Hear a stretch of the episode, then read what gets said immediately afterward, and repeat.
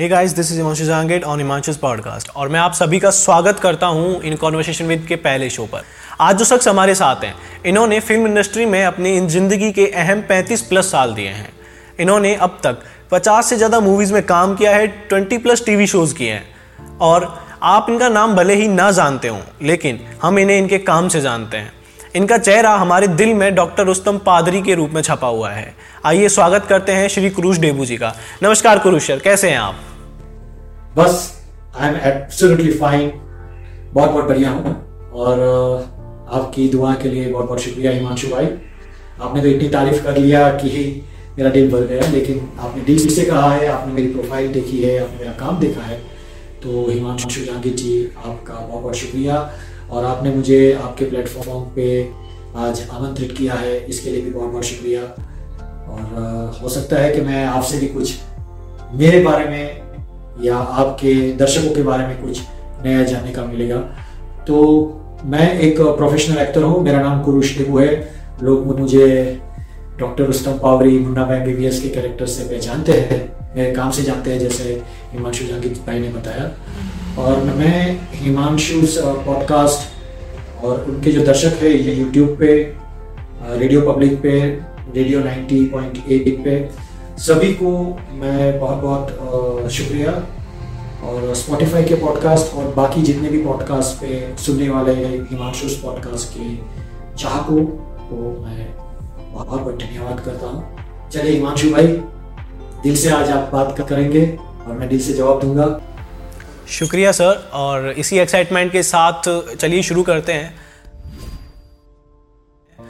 तो सर, मेरा आपसे पहला सवाल ये है कि आपने कब तय किया कि आप एक एक्टर बनना चाहते हैं? आपके एक्टर बनने से पहले की आपकी लाइफ क्या थी? आपने किस तरह का स्ट्रगल फेस किया? और उसके बाद में जब आपने अपना एक्टिंग करना स्टार्ट किया तो उसके बाद आपकी लाइफ में क्या चेंजेस आए? आपका एक्टिंग करियर कैसा रहा है? तो मैंने अपना बीकॉम ग्रेजुएशन नवसारी, मेरी नेटिव प्लेस गुजरात में साउथ गुजरात सूरत वहाँ मैंने किया था फ़र्स्ट क्लास में। और मैंने फैसला किया कि मैं मुंबई जाकर ग्रेजुएशन के बाद एमबीए का एमबीए के लिए बहुत सारी एंट्रेंस टेस्ट के लिए अप्लाई किया था बट अनफॉर्चुनेटली मुझे एक भी एमबीए कोर्स में एडमिशन नहीं मिला। तो मैंने हिम्मत नहीं हारी, मैं चलो कुछ और करते हैं। और मैंने डिप्लोमा किया जेवियर्स इंस्टीट्यूट ऑफ़ कम्युनिकेशंस में से एडवर्टाइजिंग एंड मार्केटिंग का डिप्लोमा और बजाज इंस्टीट्यूट में से डिप्लोमा इन मार्केटिंग मैनेजमेंट का डिप्लोमा यूनिवर्सिटी ऑफ़ बॉम्बे का। ये मैंने दो डिप्लोमा किया। और मेरी इंग्लिश उस वक्त बहुत पुअर थी क्योंकि हम लोग वर्नाक्यूलर गुजराती मीडियम में थे। तो जब मैं बम्बई आया तो मैंने फैसला किया था कि मैं सबके साथ सिर्फ़ अंग्रेज़ी में बात करूँगा। गलत, सही, कुछ भी हो but I will speak only in English और मैंने इंग्लिश का कोर्स भी ज्वाइन किया था सब लोग फ्रेंड्स रिलेटिव्स मुझे हेल्प किया था। तो इसके लिए एक फ्लुएंसी आ गई थी। Of course I use to speak wrong English but एक फ्लुएंसी आ गई। तो एक होता है ना कॉन्फिडेंस आ जाता है जब ग्रुप डिस्कशन और इंटरव्यू होते हैं एमबीए के सेकंड दूसरा और तीसरा चरण में तो आपको कॉन्फिडेंस आ जाता है। तो मैंने अपना प्रोफेशनल क्वालिफिकेशन भी लिया, मैंने मैनेजमेंट ट्रेनिंग बलसारा हाइजीन में से लिया, उसके बाद टाटा इकोनॉमिक कंसल्टेंसी में से मार्केट रिसर्च किया एल मार्केटिंग ऑफ़ एडवर्टाइजिंग एजेंट्स की सेल्स प्रमोशंस में काम किया। उस वक्त नेचुरली मैं बम्बई में थिएटर तो नहीं कर रहा था, क्योंकि पूरा दिन जॉब में चला जाता था और पढ़ाई में चला जाता था। तो एक्टिंग का कीड़ा था, लेकिन मैं कुछ कर नहीं रहा था। तो बहुत सारी मैगजीन्स पढ़ता था, मुझे बहुत शौक था। स्टारडल्स है मायापुरी है स्क्रीन है रेगुलरली पढ़ता था। इवन थ्रेड मैगजीन भी पढ़ता था। तो दो चार इंटरव्यूज़ पढ़े थे, गुलशन ग्रोवर जी का, अनिल कपूर जी का, गोविंदा जी का। और सब में एक बात कॉमन थी कि सबने रोशन ने एक्टिंग कोर्स में से कोर्स किया था। और एक साल का one year full time course किया था। तो मैंने भी फैसला कर लिया कि भाई कुछ भी हो जाए, मेरा जो सपना है, कम से कम ये कोर्स तो कर। लूँ फिर कोशिश करते हैं, अगर नहीं हुआ तो फिर वापस नौकरी करेंगे। तो ये फैसला मैंने किया। मैंने अपने परिवार वाले को बताया नहीं, क्योंकि मुझे मालूम था कि they are deadly against going into film industry because my father suffer a lot from film industry तो होता है कि अगर आप अकेले हैं तो स्ट्रगल और तकलीफ़ हो जाती है। एक साल का मैंने रोशन तनेजा का एक्टिंग कोर्स किया, वहाँ भी ऑडिशन देना पड़ा था। मेरे साथ क्लास में उस वक्त आमिर खान के भाई फैजल खान थे। अच्छे दोस्त थे मेरे। बहुत सारी हेल्प भी किया था स्टील फोटोग्राफी हमारे परफॉर्मेंस के वक्त उसने क्लिक करके गया था। वेरी गुड ह्यूमन बींग तो वो कोर्स कंप्लीट करने के बाद मेरी किस्मत अच्छी थी कि इमीजिएटली कोर्स ख़त्म किया और मुझे एक इन्फॉर्मेशन मिली कि भाई एन की एक आर्ट फ़िल्म है पर्सी गुजराती में बन रही है, और उसका मेन हीरो पर्सी कैरेक्टर के लिए ऑडिशन चल रहा है। और उसमें पेपर में कुछ डायरेक्टर प्रोड्यूसर का नंबर भी लिखा था तो मेरे दोस्त ने दिया, और मैंने फ़ोन किया और फिर मुलाकात हुई और बोला कि आपको ऑडिशन की इंटरेस्ट देना पड़ेगा। ज़रूर दूँगा।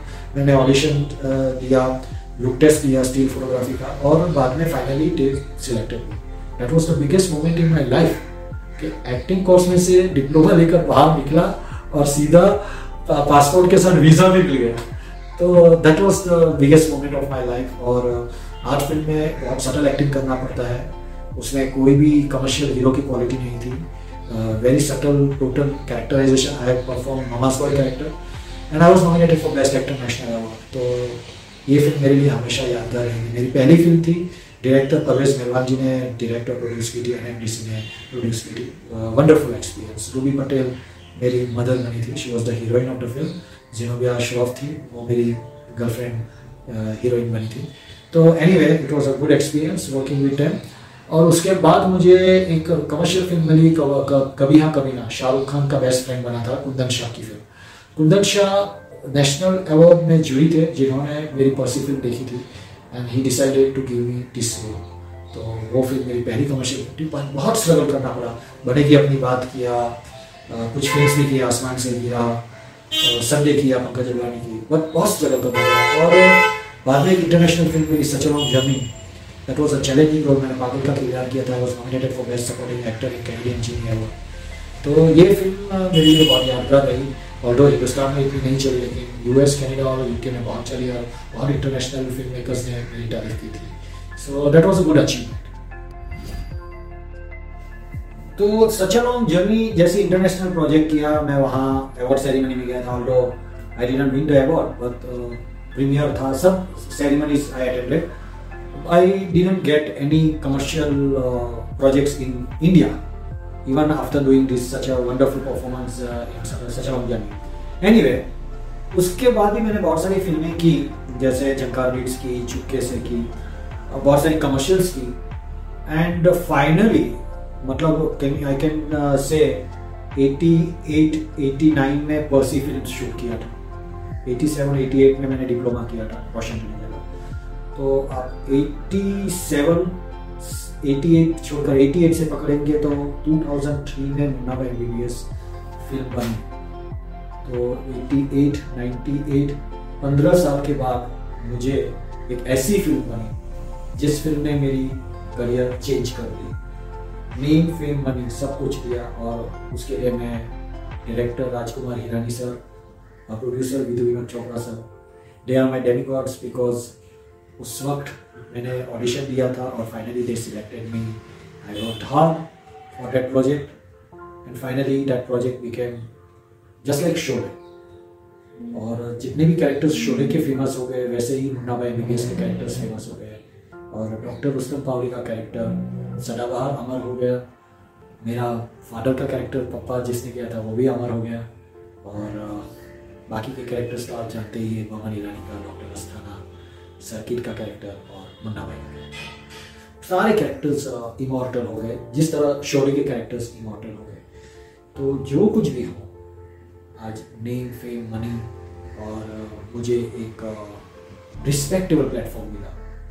आप बिलीव नहीं करते। मुन्ना भाई एमबीबीएस के बाद मैं जो भी फ़िल्म करता, उसमें डायरेक्टर्स लोग भी मुझे सर कहते हैं। मैं ना बोलता हूँ कि सर तो मुझे बोलना डायरेक्टर इज़ माई गुरु लेकिन वो लोग रिस्पेक्ट देते हैं। और कुछ यंग डायरेक्टर्स आए थे कि सर मुन्ना भाई एमबीबीएस देखकर तो हम लोग ये फ़िल्म लाइन में आए और आपका रोल तो हम बचपन से देखते आ रहे हैं। तो उनको कॉम्प्लेक्स भी आ जाता है कि my god this directors are so young but all film industry people producers directors को actors even main hero heroine they also call me sir तो बहुत इज़्ज़त मिला। और ये इज़्ज़त मैंने खुद कमाई नहीं है। मुन्ना भाई एमबीबीएस की देन है कि if you are in the right time right film at right place and if that film become box office successful ये सभी right combination box office successful right time पे रिलीज़ होना राइट फ़िल्म में होना राइट किरदार मिलना, ये सारे राइट कॉम्बिनेशन अगर राइट हो जाते हैं तो की फिंगर क्रॉस सोने पे सुहागा हो। जाता है thank you Munna Bhai MBBS आज जो कुछ भी मैं बदौलत मैं मुन्ना भाई एमबीबीएस को क्रेडिट देता हूँ। उसके बाद भी मैंने बहुत सारी फ़िल्में की मतलब आज मेरी पचास फ़िल्म है तो ज़्यादा करके फ़िल्म मेरी मुन्ना भाई एमबीबीएस के बाद ही मिली। बट उसके बाद भी मुझे बहुत स्ट्रगल करना पड़ा ऑडिशंस देना पड़ा। और, कहते हैं ना कि एक स्ट्रगल होती है काम पाने के लिए।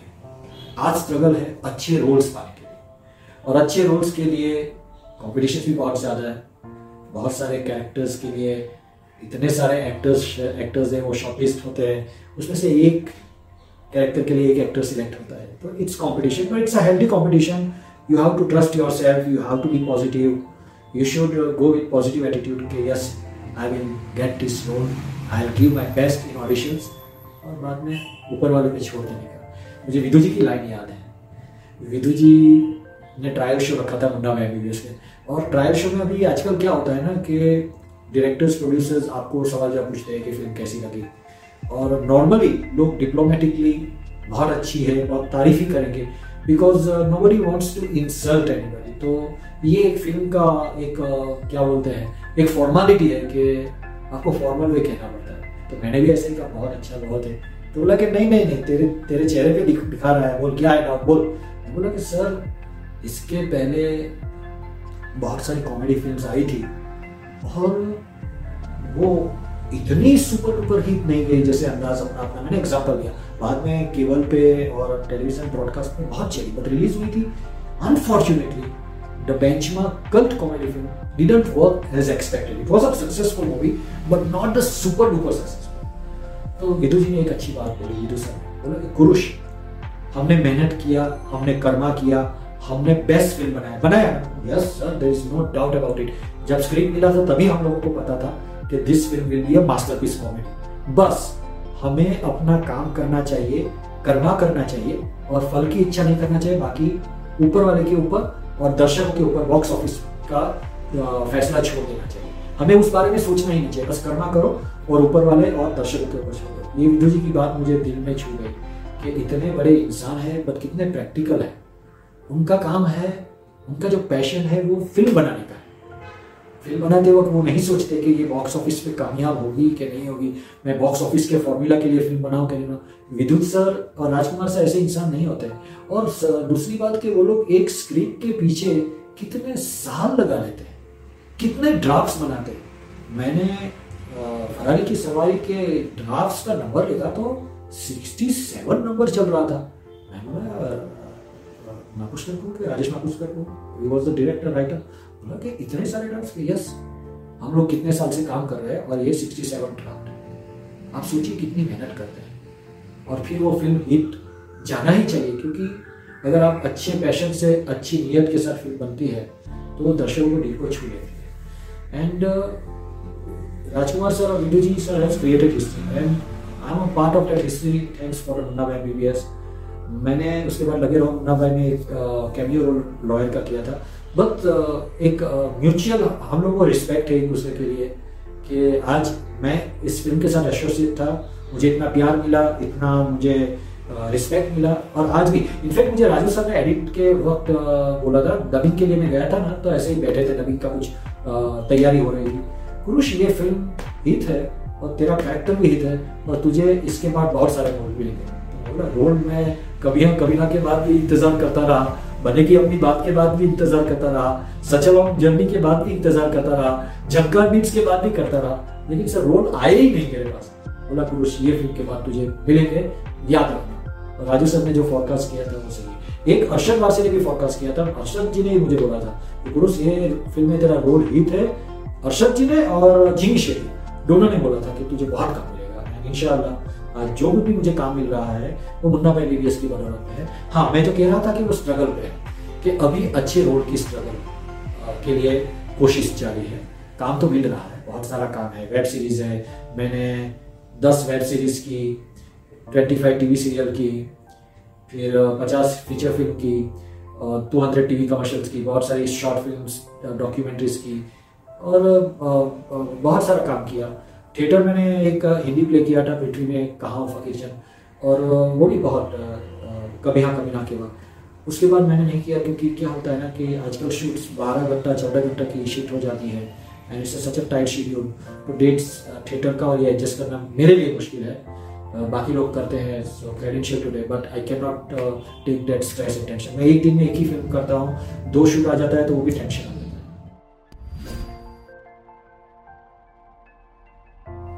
such a inspirational story sir हमें समझ आता है कि आपने जो स्ट्रगल फेस किया, आपकी कहानी जो आपने, हमने सुनी है, वो सुनकर समझ आता है कि आप जिस मुकाम पर हैं, वो आपने कितनी मेहनत से हासिल किया है।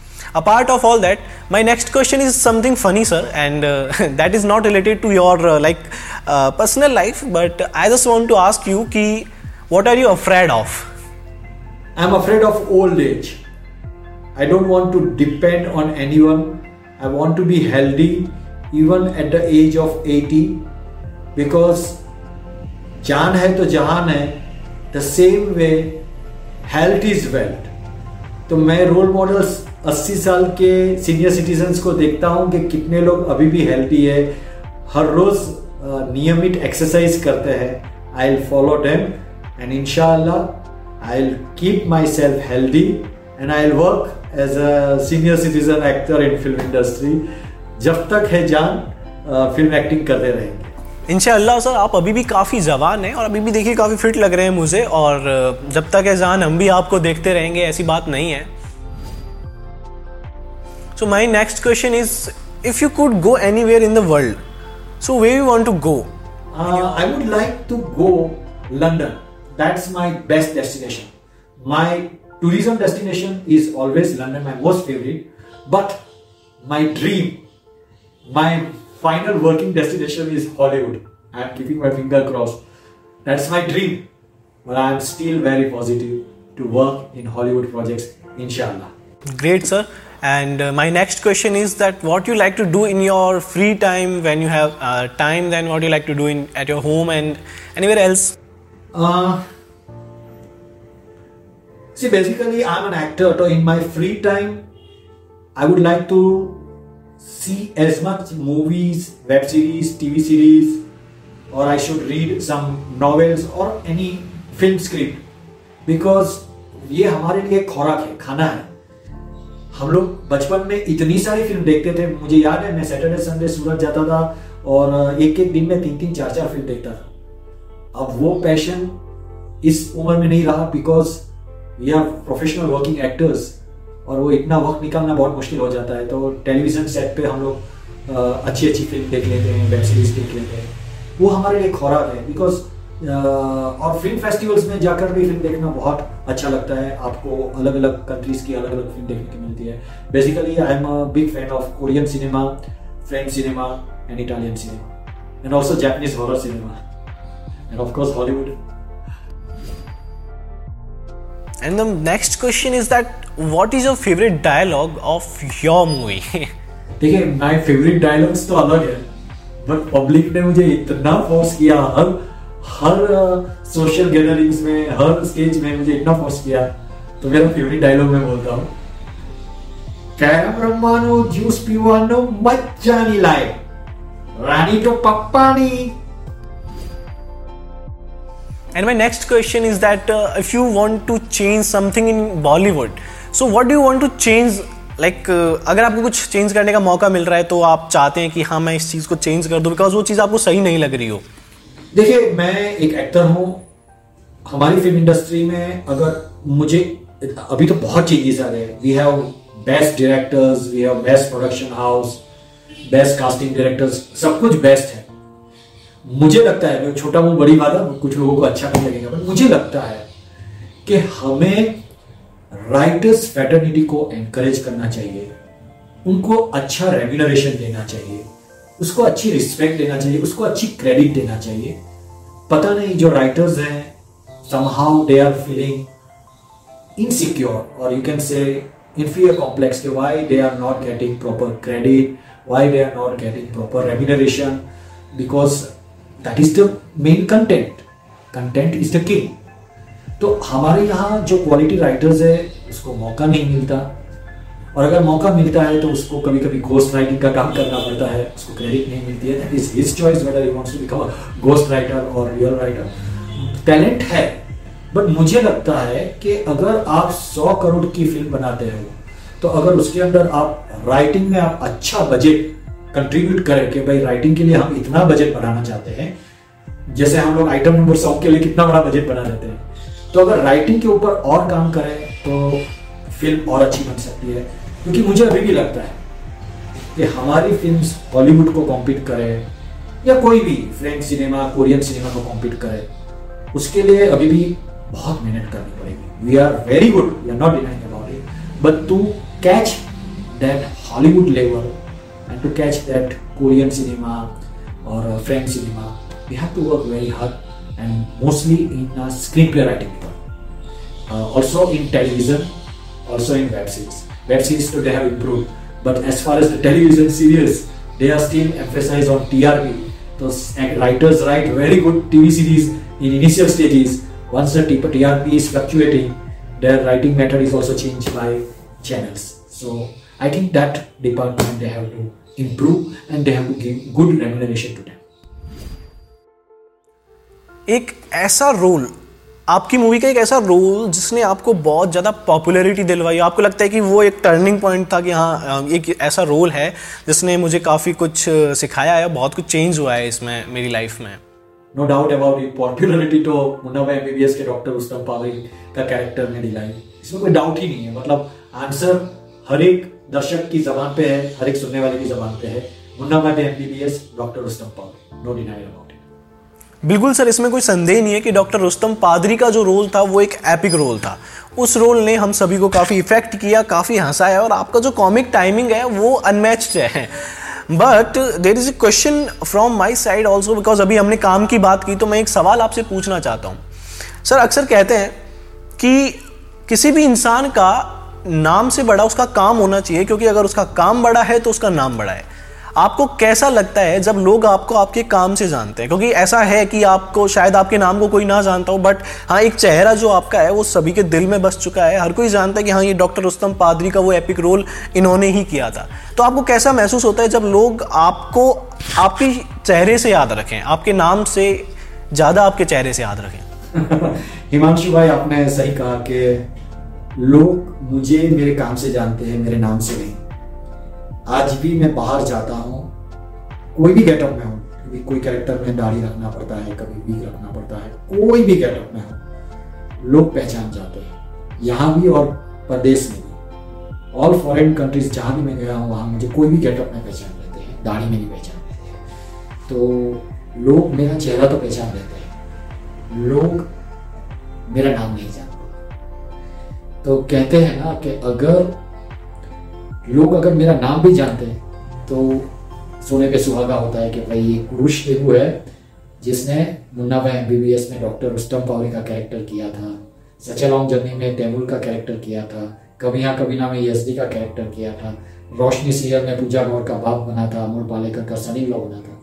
लेकिन कहीं भी जाता हूँ, सब लोग मुझे डॉक्टर रुस्तम करके ही बुलाते और डॉक्टर रुस्तम पावरी इतना फ़ेमस हो गया है तो आप यकीन नहीं करोगे, कुछ लोगों को तो ऐसा ही लगता है कि मैं रियल लाइफ में भी डॉक्टर हूँ।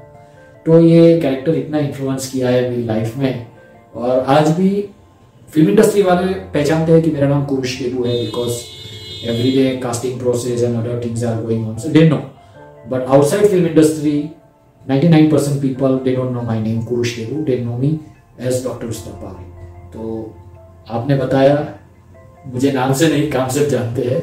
बट अगर मेरा नाम भी, नाम से भी जाने तो मेरे लिए और फ़ायदा हो सकता है। क्योंकि कभी कभी मेरा नाम नहीं पता होता है तो उनको गूगल सर्च करना पड़ता है कि भाई ये डॉक्टर रुस्तम पावरी का एक्टर किसने एक्ट किया था। और फिर वो लोग मुझे कॉन्टेक्ट करते हैं। बट डेट्स ब्लेसिंग बिकॉज़ कम से कम मुझे पॉपुलरिटी तो मिली।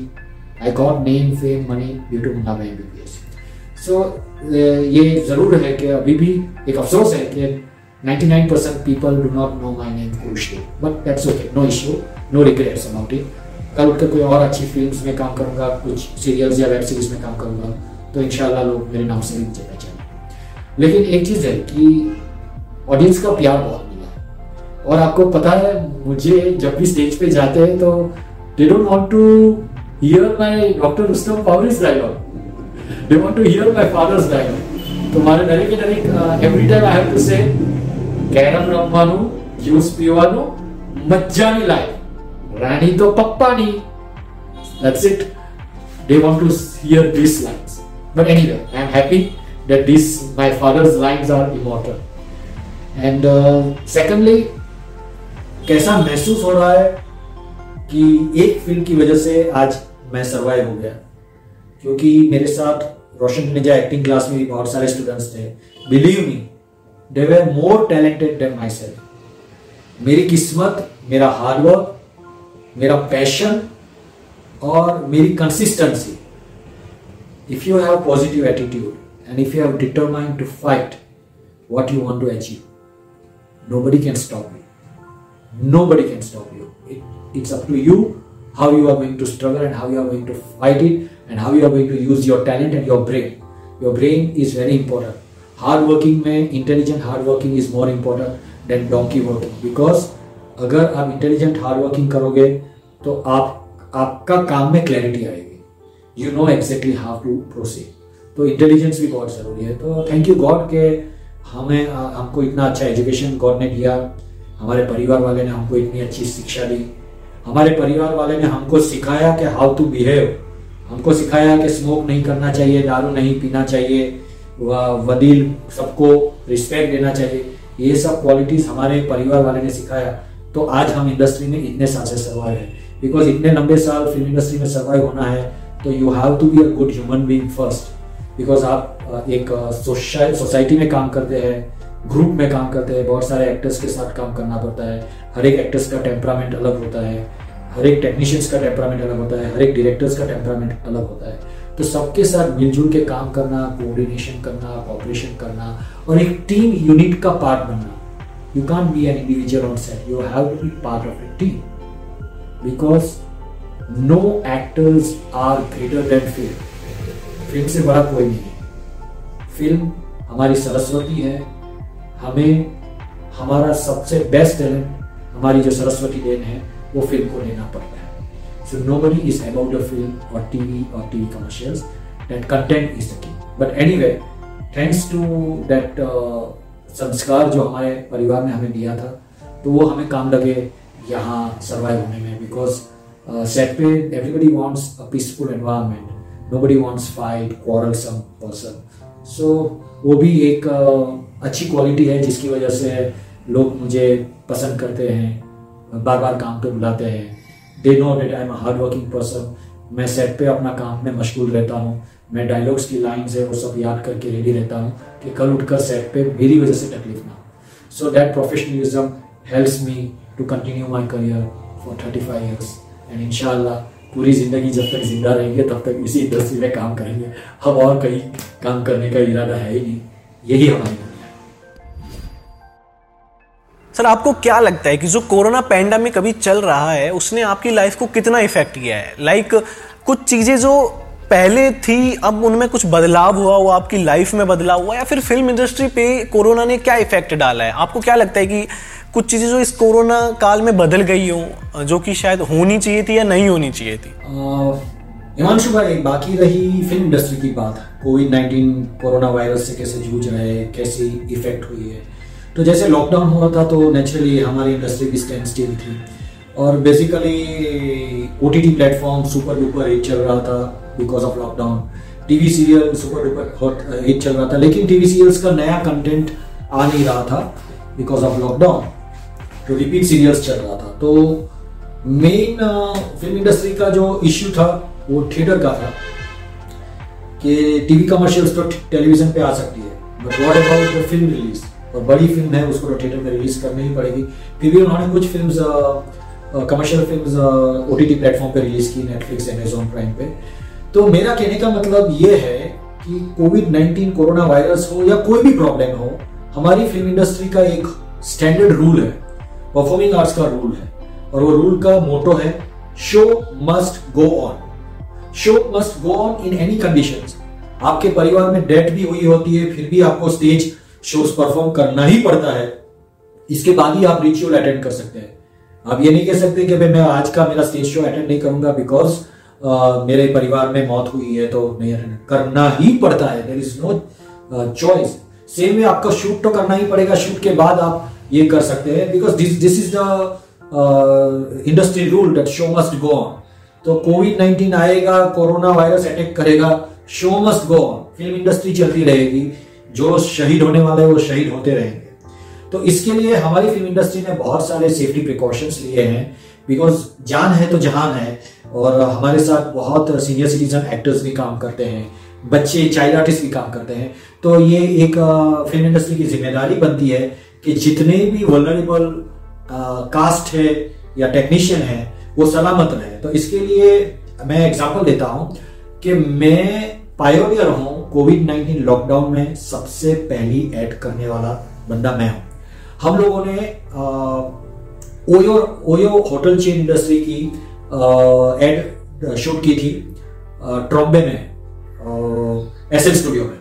So that was our first ad और मुझे भी डर लगा था, मैं अपनी खुद की कार में गया था, उन लोगों ने कार का ऑफ़र भी किया था, मैं बोला कि नहीं, मैं अपनी खुद की कार में आऊँगा सेफ्टी प्रिकॉशन लेकर, सब mask mask hand wash liquid सब सब लेकर गया था। डर भी लग रहा था। लेकिन जब मैं वहाँ पहुँचा तो आप यकीन नहीं करेंगे। मैं जैसे कोई हॉलीवुड स्टूडियो का जो सेट होता है ना, वहाँ पहुँच गया ऐसा माहौल था। Total safety precaution mask face shield makeup man जो पूरा वायरस का जो कॉस्ट्यूम पहन के, जो वो किट टेस्ट करते हैं ना वो कोरोना वायरस नदी के, वैसे पूरा पहना था। जैसे ऐसा ही लग रहा है कि कोई एस्ट्रोनॉट आ गया। तो पूरा प्रिकॉशन के साथ हम लोगों ने शूट किया। शूट पे limited people on the set वहाँ भी सोशल डिस्टेंस रखा। जितना टेक्नीशियंस थे, सब लोगों ने मास्क और फेस सील पहना था। एक्टर्स लोग रिहर्सल्स के वक्त मास्क पहना था। शॉट के टाइम मास्क निकाला। जैसे ही शॉट खत्म हो गया, वापस पहन लिया। जो भी खाने का था नो बुफे सिस्टम सबको अपना अपना इंडिविजुअल बॉक्स दिया था। पानी का बॉटल इंडिविजुअल दिया था। लंच भी इंडिविजुअल बॉक्स में दिया था। मतलब एक हॉलीवुड सेट पे जैसे काम करता है ना, ऐसा मेरा ओयो का जो प्रोडक्शन हैंडल करता था ना, उसने ये मैनेज किया था। हेड्स ऑफ़ टू हिम और इसकी यूनिट कि उन्होंने बेंचमार्क रखा था। मुझे कितने भी फ़ोन आए, अरे यार, ये लोग ने शूट कैसे किया? जरा हमें भी बताओ क्या क्या सेफ्टी प्रिकॉशन दिया था? Because it was a new experience for film industry also and now everybody on TV set on film industry set on web series set आप कोई भी सेट पे जाओ, वहाँ कोविड नाइन्टीन कोरोना वायरस के sophisticated safety precautions रखे हैं तो सबको कॉन्फिडेंस है। एंड एज आई से कि वॉर चल रही है but soft COVID nineteen corona virus की बायोलॉजिकल वर्ल्ड वॉर थ्री चल रही है but show must go Karma करो बिकॉज़ अगर आप घर पे बैठे रहोगे तो और फ्रस्ट्रेशन आएगा।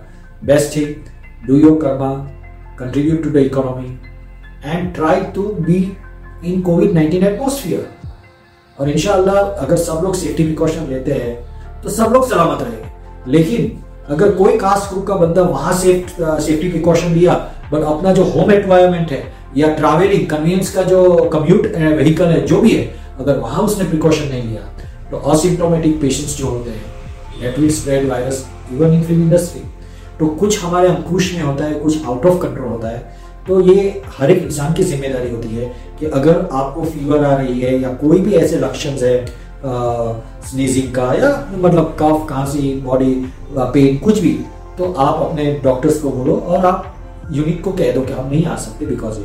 बिकॉज़ अगर आपकी एक मिस्टेक से एक one person can spread to eight lakh people that is prove in mass in mass gathering one person has spread coronavirus to 8 lakh people.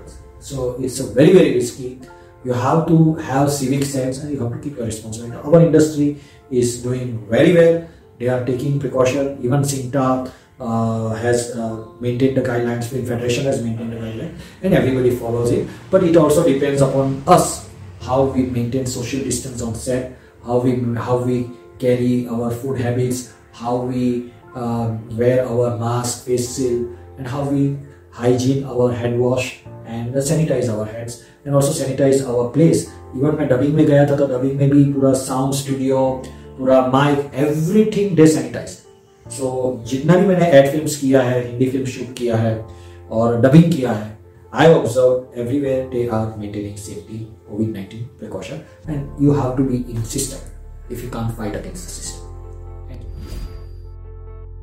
तरफ़ हमें इस वायरस से बचना है और दूसरी तरफ़, जैसा आपने कहा कि the show must go on. तो दोनों चीज़ें ही चलानी है। अब ये हम पर डिपेंड करता है कि हम इस चीज़ को कैसे चला पाते हैं या फिर क्या कर पाते हैं।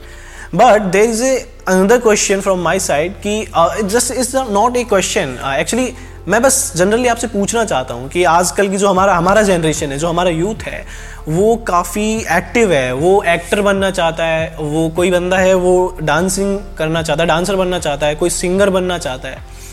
कोई बंदा आर्टिस्ट बनना चाहता है तो आपका इस यूथ के लिए क्या मैसेज हो सकता है कि आ, उन्हें क्या करना चाहिए क्या नहीं करना चाहिए किन बातों का ध्यान रखना चाहिए जो कि काफ़ी इंपॉर्टेंट है। आई थिंक बहुत ज़रूरी है ये जानना कि आप अगर कुछ काम स्टार्ट करने जा रहे हैं तो आपको आ, क्या प्रिकॉशंस लेने और क्या करना है क्या नहीं करना है। इस आ, मुद्दे पर आपके क्या विचार हैं? आप कुछ मैसेज देना चाहते हैं? Strong determination hard work passion positive attitude and keep working keep working keep working जो भी काम मिले, करते रहो करते रहो। काम मिलने से दूसरा काम मिलता है। घर में बैठने से काम नहीं मिलेगा।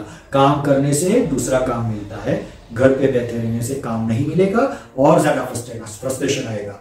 फ़र्स्ट इनिशियल स्टेज में पैसा मत देखो। काम करते रहो। काम अगर अच्छा करोगे तो बाद में पैसा भी अच्छा मिलेगा।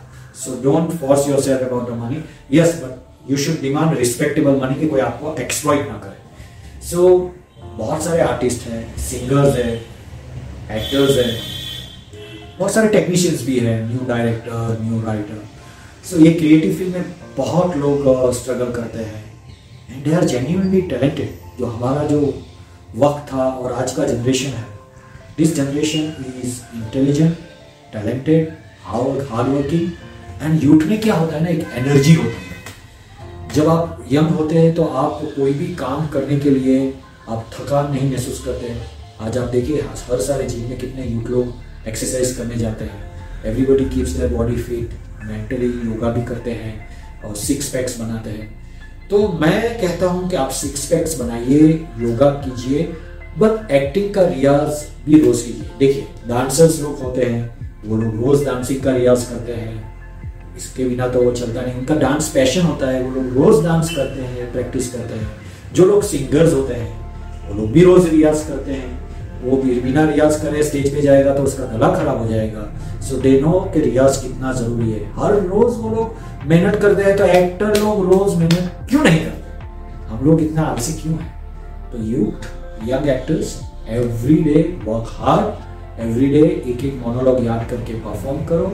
एवरी डे कुछ डायलॉग के सीन्स करो, कुछ कैरेक्टराइजेशन करो अलग अलग जो ऑब्ज़र्व किया है उसको रिपीट करो but do your karma okay और अभी न्यू कवर्स के लिए एक चीज़ और बहुत ज़रूरी है कि यहाँ सिर्फ़ टैलेंट नहीं चाहिए। टैलेंट तो चाहिए बट उसके साथ आपके पास मार्केटिंग टैलेंट होना बहुत ज़रूरी है। और मार्केटिंग टैलेंट के लिए भी आपको आपका दिमाग का इस्तेमाल करना बहुत सारा रिजेक्शन लेना पड़ेगा, बहुत सारा ह्यूमिलेशन लेना पड़ेगा।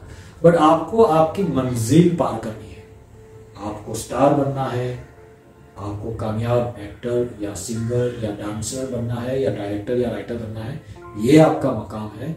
बीच में कितने भी पथराव आए, कितने भी उतार चढ़ाव आए, कितनी भी गालियाँ मिले, कितनी भी इंसल्ट ह्यूमिलेशन मिले, बदनामी मिले, आप उस रास्ते पे बिना इमोशनली हुए अपने मकाम पे चलते जाओ चलते जाओ चलते जाओ। एक बार अगर आपको कामयाबी मिलेगी तो आपको रिस्पेक्ट भी मिलेगी, आपकी काम की कदर भी होगी, और आपको एक प्रोफेशनल एक्टर के तरीके से हर बार आपको वापस रिपीट भी करेंगे। So strong determination hard work passion passion होना बहुत ज़रूरी है। अगर आप पैशन नहीं करेंगे तो थोड़ा वक्त में आप बोर हो जाएँगे।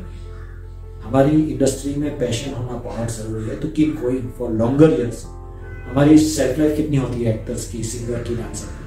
पाँच साल का एक फ़ेज़ होता है। बाद में आगे पीछे आप कमा लेते हैं, वो बात अलग है। लेकिन एक फ़ेज़ जो होता है, सिर्फ़ पाँच साल का होता है। The shelf life is very limited तो इसके लिए मेरी एडवाइस है कि आप प्लीज़ हार्डवर्क कीजिए डेली रियाज कीजिए और try to approach as many as casting directors और एक सिस्टम होता है तो सिस्टम को फॉलो करो। अगर उन्होंने बोला है कि नो कॉल्स डोंट कॉल अगर उन्होंने बोला है कि no normal WhatsApp call don't do it go and give auditions join WhatsApp groups and try to give as many as auditions अभी तो सेल्फ टेस्ट आ गया है, घर पे आपको बैठ के ऑडिशंस देना है। सो कोविड नाइन्टीन से भी आप बच पाओगे। जूम ऑडिशंस कितने ले रहे हैं? All technologies are changing due to covid nineteen so you have freedom to do it at home वहाँ लाइन में हम लोग को खड़ा रहना पड़ता है ऑडिशन के लिए दो दो घंटा तीन तीन घंटा कभी कभी छः घंटा भी लग जाता है। So that's a different story but never feel bad और depress this is the part of the life आप सोचिए, एक वर्कर जो होता है, जो गतर में जाके बेचारा काम करता है कभी कभी गैस से मर भी जाता है, कितना हार्डवर्क करता है। कोयले में खान, कोयले की खान में जो काम करने वाला इंसान जो होता है उसकी लाइफ कितनी डेंजरस होती है। कभी भी वो ब्लास्ट होता है, कभी भी वो सुरंग दब जाती है अटकेक होता है, पानी फ्लड फ्लडेड होता है। कितनी डिफ़िकल्ट लाइफ है, कितना हार्डवर्क करते हैं। तो अगर वो लोग इतना हार्डवर्क करते हैं, हम एक्टर्स लोग इतना तो हार्डवर्क नहीं करते। और वो लोग तो पैसे कमाने के लिए मजबूरी से करते हैं।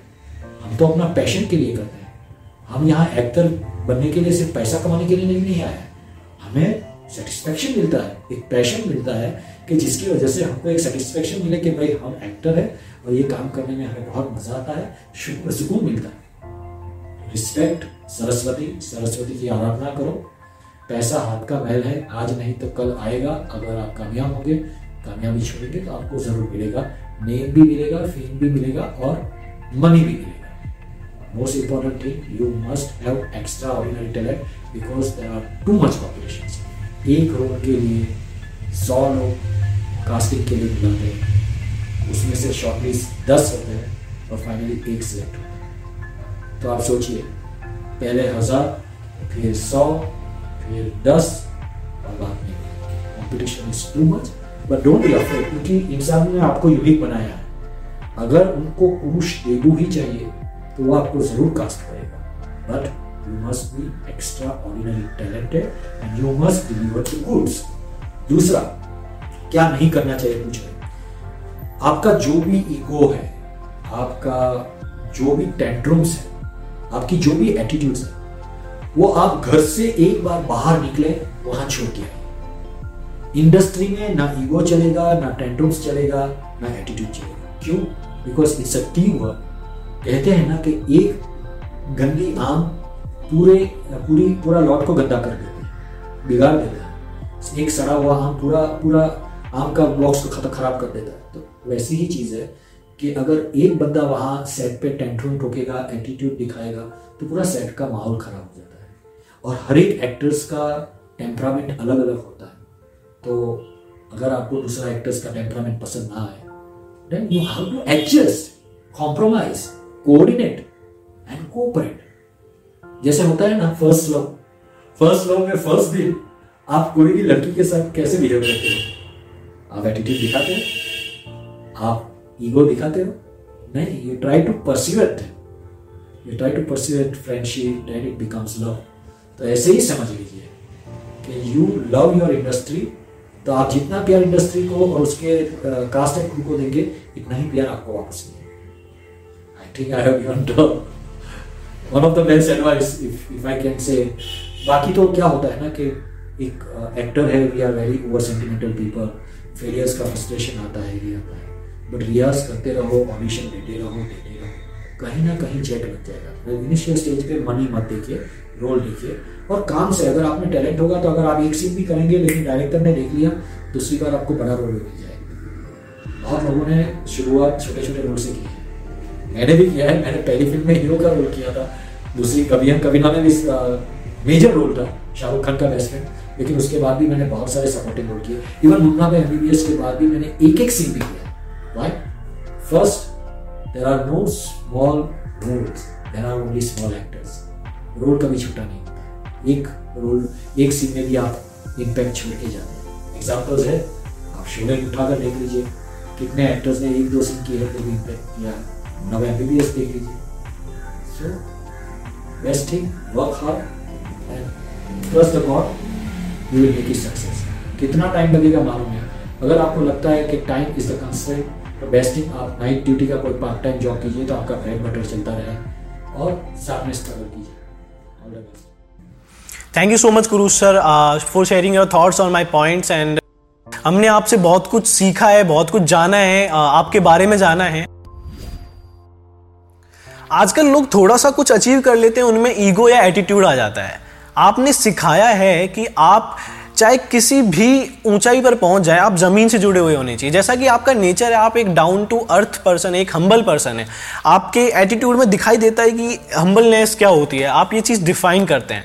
और आशा करते हैं कि आपको हमारा शो बहुत अच्छा लगा हो। यस हिमांशु भाई, आपने इतनी तारीफ़ की, इतना मैं डाउन टू अर्थ आदमी हूँ नो एटीट्यूड ऐसा नहीं है I am also human being human being होते हैं तो हमारे इंसान के अंदर सारे इमोशंस होते हैं। अगर सारे इमोशंस नहीं होते तो हम एक्टिंग में जब परफॉर्म करते हैं, कोई कैरेक्टर्स परफॉर्म कर ही नहीं पाएँगे। कभी एंगर निकालना पड़ता है, कभी जेलसी निकालनी पड़ती है, कभी मर्डर इंस्टिंग दिखाना पड़ता है। तो इंसान में ये सब क्वालिटीज सब इमोशंस होते हैं। पॉजिटिव इमोशंस भी होते हैं नेगेटिव इमोशंस भी होते हैं। बट हम अपने नेगेटिव इमोशंस को कंट्रोल करते हैं। वाई क्योंकि मैंने बोला ना कि वो आपके संस्कार के ऊपर है कि आपके परिवार ने आपको कैसे ग्रोन अप किया है। तो वी आर वेरी लकी कि मेरे परिवार में सिर्फ़ पेरेंट्स ही नहीं, मेरे आंट्स है, मेरे अंकल्स है, सब लोगों ने मुझे ट्रेनिंग दिया था। तो इसीलिए मैं डाउन टू अर्थ हूँ, क्योंकि मैंने दुनिया देखी है, ये जीवन चक्र है, ये राइज एंड फॉल्स होता ही रहता है। तो आई नो कि आज ऊपर है, कल नीचे जाने वाले हैं। बट जितना हम काम करते हैं, वो काम एंजॉय करो पैशन से। कभी अगर आप काम एंजॉय करते हैं ना तो आप 12 घंटा काम करोगे 15 घंटा काम करोगे 24 घंटा काम करोगे 36 सिक्स आवर्स मैंने बाइबल में 36 six hours 48 hours non stop काम किया था। बहुत सारे टीवी कमर्शियल में भी मैंने कम से कम छत्तीस घंटा नॉन स्टॉप काम किया लेकिन मैं कभी थका नहीं होता। क्यों? कि पैशन एक जुनून होता है।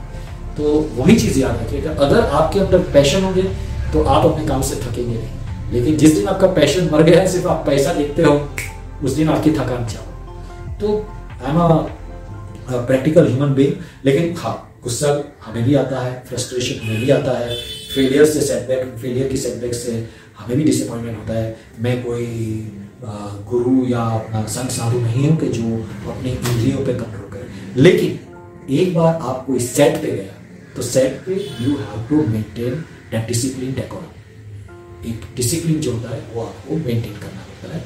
जो भी आपका फ्रस्ट्रेशन है, जो भी आप आप किसी के साथ आपको